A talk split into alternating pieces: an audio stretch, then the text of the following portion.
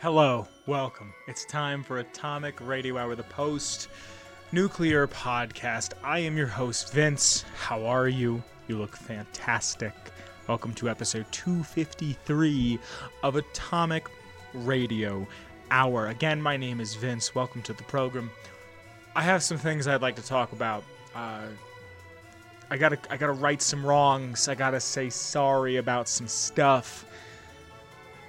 I lied last episode, and I apologize, and we're going to get into that in the third segment. And I have a really, really fun piece of lore, something that I didn't think I would be super hyped to talk about if you know me, but hey, we're going to get there in just a moment. First, I'd like to apologize for little something that I've been going on and on and on and on about for a little too long.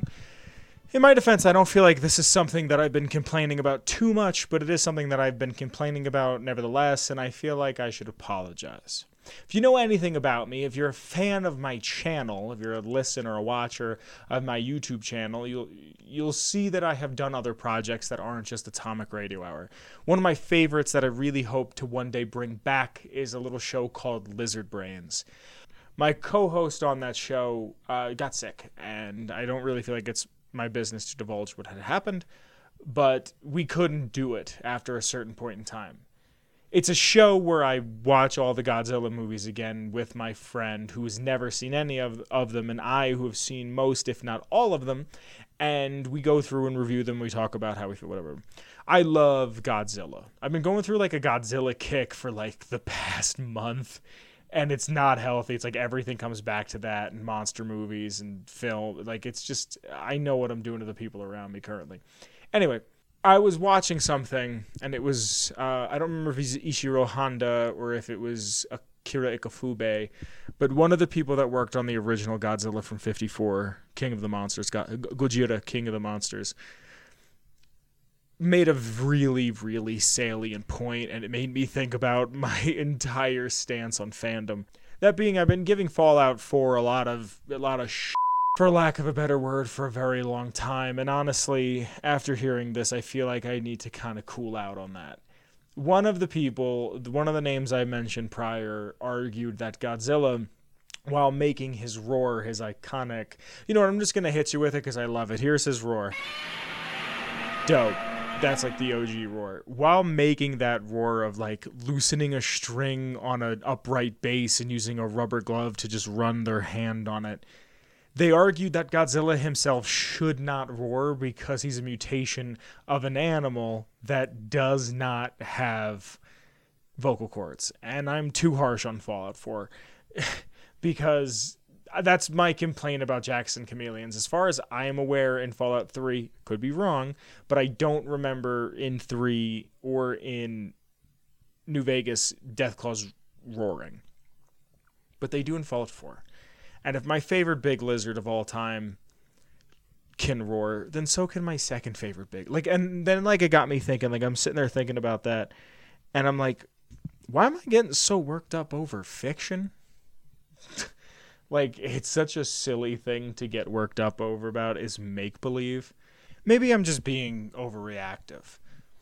Yeah, things things change, thing take things take different routes, things do different things, things change from what they are. Maybe that's just what it is. Maybe I maybe I'm too harsh on this game. I've been really itching to go back and play Fallout 4, especially after today's lore, and I just don't like I don't know, it just made me feel silly. So I'd like to extend a formal apology not just to the people who listen, but to the Fallout 4 crowd. That uh, I'm sorry I've been shitting on Fallout 4 a little too hardly, a little too hard, a little too harsh. My level of shitting on Fallout 4 has been when it's I'm shitting on it for just me being an ass at the end of the day. I just want to get right into it. I want to talk about the lore. Before I can talk about the lore, I have to talk about the Patreon. I have to thank the Patreon. Because of the Patreon, I continue to grow the show. I continue to make it bigger and better, and I have continued support, and I'm incredibly appreciative of it. And there's some people that I have to thank. Now, there's a ton of tiers you can help support on the Patreon, but my favorite is the $10 tier where you can watch these episodes li- recorded live. It's the live before a studio audience tier. You get all of the perks of the three other tiers, but every Wednesday at about 8:30 Mountain Standard Time, I record these episodes, and if you like them and you want to support, you can be here part of the audience. So some people I have to thank quick, starting from the top, I have to thank the OG Noah. Thank you, Noah. After Noah, I have to thank Danny. Thank you, Danny. After Danny, I have to thank Marcus. Thank you, Marcus. After Marcus, I have to thank Mellow Millhouse. Thank you, Mellow Millhouse. And last but certainly not least, I have to thank Captain Lennox. Thank you to Captain Lennox. Because of you guys, the show continues to grow and can get bigger and stronger, and I have added support. And I love you, and I thank you. Speaking of Patreon, if you'd like to choose the lore for the week, you can go on into the Patreon and I will post a poll and your voice will be heard in what you want to hear this week. So this week I was thinking to myself, I want to do a location. And I want to do a location in the earliest, sorry, the second earliest bit of the timeline, an original OG game or the latest in the timeline as far as you know from a modern game. And I was sitting there and I was thinking about what I want to do. And I was thinking about something bare bones or something high tech and futuristic. And it came down to Necropolis from Fallout 1 or the Prydwen from Fallout 4. So if you'd like to have your voice heard in what lore gets chosen each week, in the description below is a link to the Patreon. Even at the $1 tier, yes, the $1 tier you have your voice heard in what is this week's lore. And by way of Patreon, this week's lore is on the Prydwen from Fallout 4. Now I get all of my lore off of fallout.fandom.com, the Nukapedia, if you will. And before I get started, there's something that I wanted to read directly off of the wiki. Now I wanted to read this directly off the wiki just because it's more about the Prydwen, its naming convention, where it's from. And this is, like I said, directly from fallout.fandom.com, the Wikipedia. Prydwen, Middle Welsh literature, fair-faced or handsome. It is the name of King Arthur's ship in the naval Welsh literature concerning the legendary character. Arthur and his men board it to sail to the otherworldly fortress of Annwn in the somewhat cryptic poem Preiddeu Annwn, as well as when they sail to it from Ireland in an attempt to gain a magical cauldron in the prose text, and excuse me for this one, Culhwch and Olwen. It is not explicitly named in any other native Arthurian tales or poems, and in the Anglo Norman literature that drew from the native materials, Arthur does not appear to have a comparable vessel. King Arthur shares the name and status with the elder who commands the Prydwen. Now, the Prydwen being the ship that the Brotherhood of Steel have control of. A little background on the Prydwen it's, it's a warship, it's a vessel. It's something that I appreciate the hell out of because it carries not just military tradition, but nautical tradition. One of just the coolest traditions. It weighs 40,000 tons. It is unarmed, but it carries vertibirds, troops, and surplus to be a formidable opponent. Doesn't necessarily directly have a cannon or a gun on it, but it can launch vertibirds. So it's a it's a gun it's a gun a drone with a gun on it it has an armory a clinic barracks research facility and workshops pretty much anything that makes it useful for a long form attack they can pick up in boston go to any other state land and then go back to dc at the end of the day now, I have some quotes here from Captain Lance Captain Kells. Yes, quite a feat of engineering she is. It took the Brotherhood's sharpest minds over two years to design and more than that to build it. Now, the time difference between Fallout 3 and Fallout 4 is 10 years. Fallout 3 is 2277 and Fallout 4 is 2287. And in between that time, Maxon grows and becomes an elder, the youngest elder the Brotherhood has ever seen, but he becomes a man. And I don't mean like he's been through some stuff and like he like watched his loved ones die and like got a temp job and a job job just to like get by for a few weeks and like, you know, put down a down payment on like a really shitty 1999 Honda Civic and it was just kind of living with that and his baby mama was acting none of that.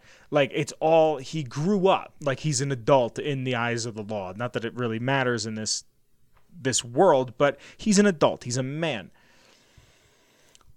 And he's watching the brotherhood change to the east coast brotherhood that is being set up in fallout 3 and him being being disgusted with it and wanting to change, wanting to be a formidable foe, kind of in the way that the original Brotherhood is, but not really, to be honest, because the Brotherhood wanted to be left alone. The Brotherhood's like, yo, we want to gather tech leave us alone. I want to make sure that the nukes don't happen a second time. And I'll get into where they find all of these pieces in just a moment. I would like to read another quote from Lance Captain Kells. Construction of the P- Prydwen required a vast amount of resources, far more than the Brotherhood possessed when we began. We spent the first two years alone gathering the parts, and the rest was the assembly. Now, that's just a snippet right there. Most of the components were salvaged from the Adams Air Force Base after the Enclave defeat in 2277 2278. Now, if you've played Fallout 3 in the DLC for Broken Steel, where you actually get to see what the Enclave is up to, and there's one final base, you get to invade and take it out. You get to nuke it. And during that they the brotherhood takes over adams air force base and they salvage everything that's there. They salvage every piece of, of scrap metal every wire every doohickey every doodad big difference and they put it all together and they take all these pieces they take all of this research they take all this design team they take all this r&d and they put it together and they build the Prydwen now the Prydwen I didn't see it on the wiki. Maybe I'm wrong. But I remember the Prydwen being a thing that was talked about in 2015 when this game was announced that in one of the spin-off games, one of the, the tactics games, or even Brotherhood of Steel, the Prydwen shows up. So f- the Bethesda is grabbing what they want from the non-3 main I'm sorry, the three non mainline games and is taking that and is saying, hey, this is what we want to be part of the canon. I hope they don't bring Balls Cola into the canon. Again, a quote from Kells She was constructed at the Adams Air Force Base, just outside of Washington, D.C. There was a vast amount of scrap metal and salvageable components there after the defeat of the Enclave in Fallout New Vegas, there's the Brotherhood of Steel questline that you could do with Veronica Santangelo. And when you do that questline, they bring up the chain of command. And I'm not going to go too much into that, but I want to bring up that it exists and that if Fallout 4 does anything right, it follows some sort of chain of command. They show you that. Even early on in Fallout 1, there is just a. I don't believe it's ever stated outright that there is a chain of command, but there is a semblance of it being a thing and it's very much there's a presence to it. And in the chain of command, you can't go above or below certain things. You have to go up the rungs. And some of the top leadership aboard the Prydwen during the Commonwealth tour is very important because the Brotherhood is is reliant upon archaic methods that work for them. In my opinion, the Brotherhood is not going to survive because they want to adopt the current Brotherhood is not going to survive because they want to adopt the old school ways with a new school look, and it's not going to work. It worked when it was we are a small society unto ourselves, but now it's we don't believe that synths or super mutants or ghouls are human. And I'm not saying that the original Brotherhood did or didn't feel the same way. They didn't go out of their way to destroy things because they existed the super mutants in Fallout 1 posed a threat. Some ghoul walking around that's not feral doesn't really pose a threat. Now, the big dog, the top man, Elder Arthur Maxon, the last descendant of the Maxon lineage and the supreme commander of the East Coast Brotherhood of Steel during the events of Fallout 4. He can be met as a child in the Citadel in DC in Fallout 3. Lance Captain Kells, the head lancer and the skipper of the Prydwen. I had to look up what skipper was because I thought it was like the right hand man, which would make sense, but it actually just is means captain and he oversees all field operations. There's Proctor Teagan, the vessel's quartermaster, which the quartermaster provides quarters, obviously, uh, but also rations, clothing, and other miscellaneous supplies. He himself is the head of the Order of the Sword. There is Knight Sergeant Gavil, is head of the airport supply depot. Under that, we have Proctor Ingram, head of the power armor maintenance. I always thought Proctor Ingram was cool. She lost her legs, and she they used a power armor frame to make her a person again, which I know is awful to say, but they made her be able to walk about with it. And she is head of the Order of the Shield and is the lead on the Liberty Prime project to get him back up in a working order. Under that, we have Proctor Quinlan, oversees all research and discovery, all field scribes report to Proctor Quinlan, and he is the head of the Order of the Quill. Knight Captain Cade is one of the Brotherhood of Steel's most talented doctors, and they have him on the Prydwen. There's also uh, Senior Scribe Neriah, head of the Brotherhood's biological research. Now, the Brotherhood very much exudes this feeling of a well oiled machine, a machine that might be a little too well oiled, a little too killdozer, if you know what I mean. Like that guy who his local government was screwing him over, so he devised the killdozer. They're so well made. Like they're such an efficient force that they're destructive to a fault. Like they're effective to a fault any organization that has this amount of people that I just listed off, these higher ups, these brotherhood lifers, these people that will be in the military forever, this form of military forever, they're incredibly smart. They're incredibly good at what they do. Imagine if these these resources were thrown somewhere else. Imagine if they never joined the brotherhood. There's a lot of things that that could or couldn't happen here. A lot of very interesting things from this. And it's tribes, really, it's tribes, it's factions like the Brotherhood that when you see what they can put their mind to, it's mind blowing. It's insane to see that they can do something like this, that they can make a working ship. There's a lot of really great loot you can get here, a lot of fun stuff. You can get different power armors, you can get different uh, weapons. There's quantums here, but what I really would like to talk about is just some quick notes. The Prydwen will appear in a cutscene when the player character exits Fort Hagen during the quest reunions, flying over the map's western mountain range and making its way across the Commonwealth until it finally anchors above the Boston airport. After this, the sole survivor can visit the airship during the quest Shadow of Steel offered by Paladin Danse. The game is so reliant an old buddy of mine, uh, White Collar, he's a modder for Fallout 4, for all the Fallouts, but for Fallout 4. Uh, he tried to make a mod that redid something, and if you don't do this quest, if you don't have that proc, and the Prydwen shows up, the entire game just like falls apart. It's that big of a segment. And I'd be lying if I said that, that that scene didn't impress me the first time. It's a really cool scene when it shows up. If you avoid the Cambridge police station and not interact with Brotherhood of Steel whatsoever, when the Prydwen shows up, the vessel is referenced as the Brotherhood of Steel airship. You can destroy the Prydwen through the events of the game. They show it in the trailer. But if you do that, you can go to its its remains, its ruins, and there will be respawning Brotherhood members that you can loot that are dead. And then sometimes scribes, knights, and paladins at- appear and attack you as well.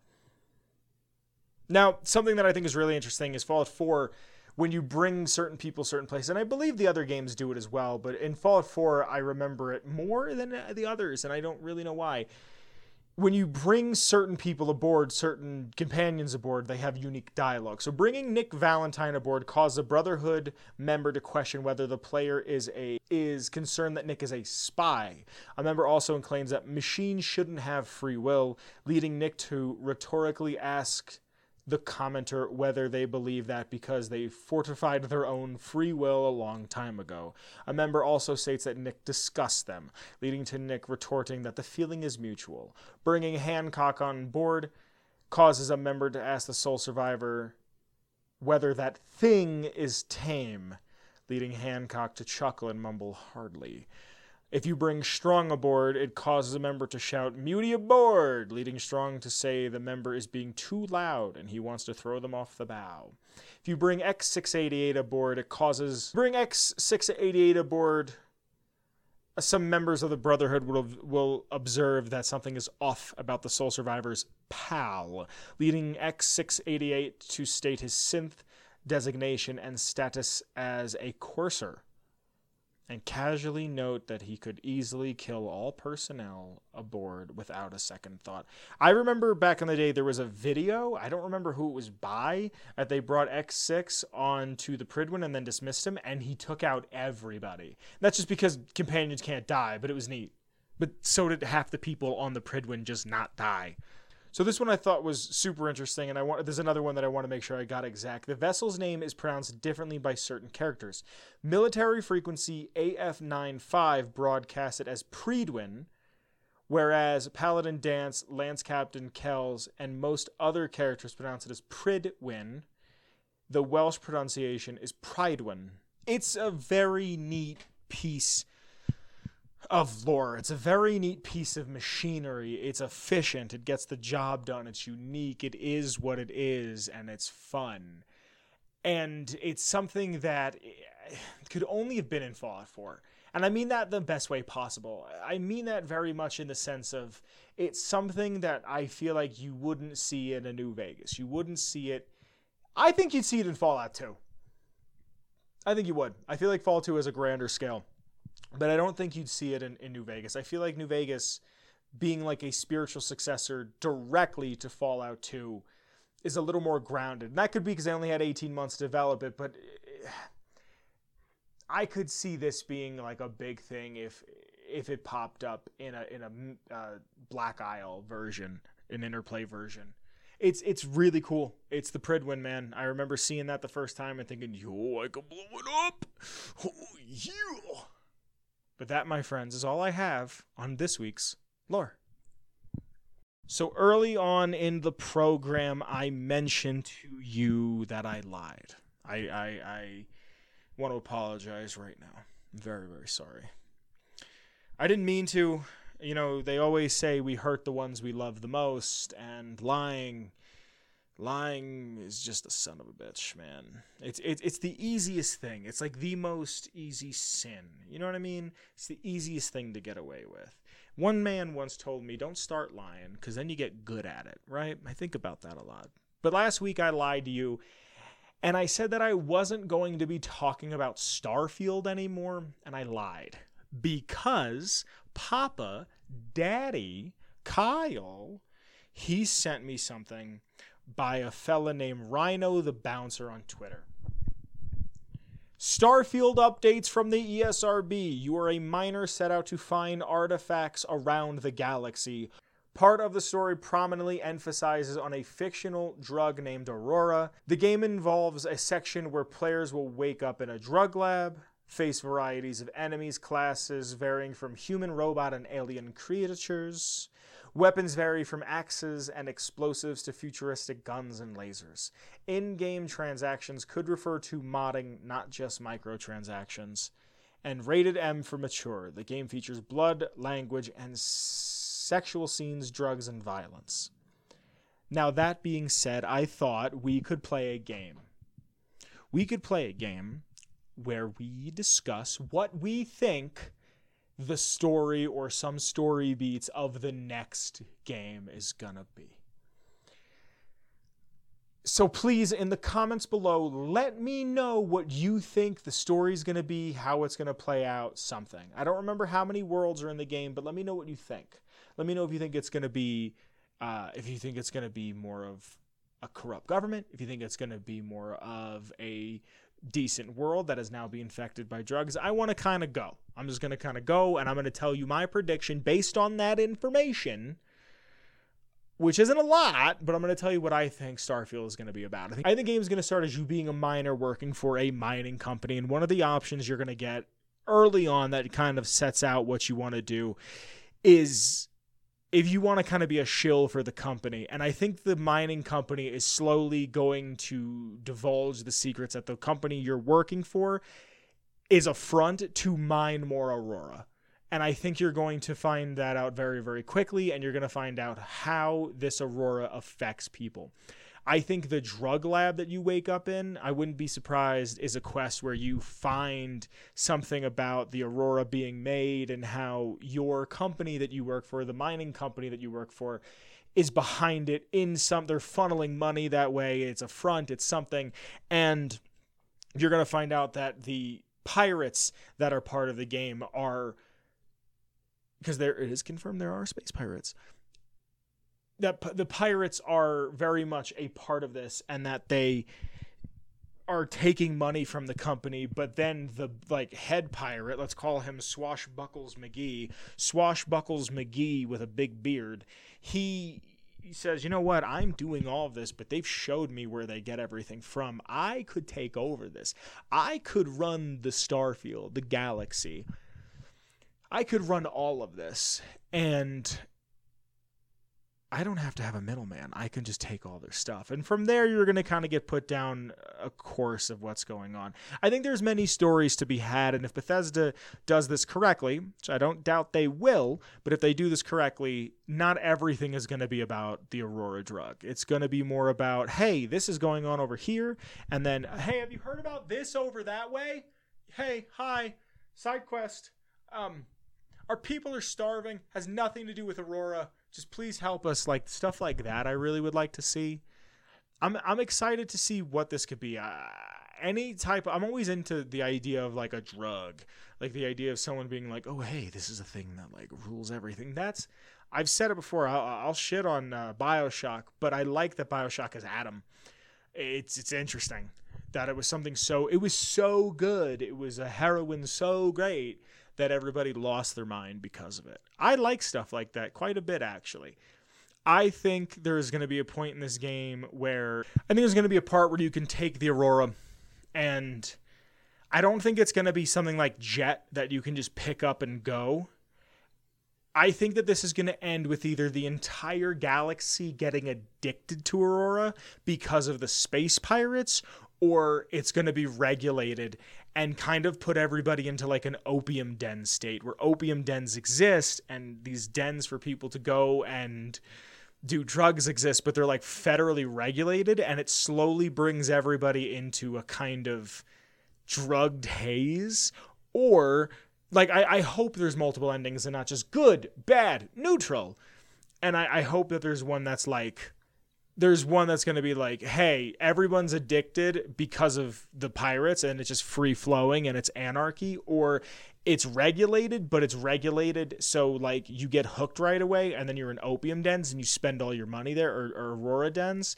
And then there's one that's like, yeah, I think people should have the right to choose, but understand the risks. And another one's going to be like, no one's allowed to have it. And I wouldn't be surprised if one of them is just blow up the like main ore that we're getting this out of. Maybe it's something as simple as the main food supply is just manipulated in such a way. Maybe the food is, is pill form. Maybe it's like Soylent Green. Not saying it's Soylent Green itself, but maybe it's something like that where it's like, oh, hey, hey, put this together and do that thing like this. And you get like a pill, a substance, a something or other, and you kind of have your own version of that and you manipulate its its atoms. I don't. I didn't pay attention in biology class. You, you manipulate one little thing on it, and you change it from C839 6 to 3830 or C8 whatever I said 39 9 and you moved it up 3 decimals or something and all of a sudden it's getting you wacky ass. I'd I'd love to know what you think. I hope I don't have to talk about this game again until it comes out once it comes out, like I said, I'm probably going to buy it, and then that's it. I'm not talking about it after right this very moment. But that, my friends, is all I have for you this week. My name has been Vince. This is Atomic Radio Hour, the post nuclear podcast. The intro music is by the one and only Shane Ivers. It's called Feather Duster, and you can get all of his heaters, all of his free music at silvermansounds.com slash free music. There's links in the description below to my, to my Twitter, Kyle's Twitter, and the show's Twitter. Down below is also a link to the Patreon. Check out the Patreon if you get a chance. Support if you have the ability to. I appreciate everyone who does, and I love you very much. There's also the Redbubble where you can buy a design that has been made for this show or some of the other projects I've been working on. You can get that on the Redbubble, support in a very, very small way, or just share this with a friend.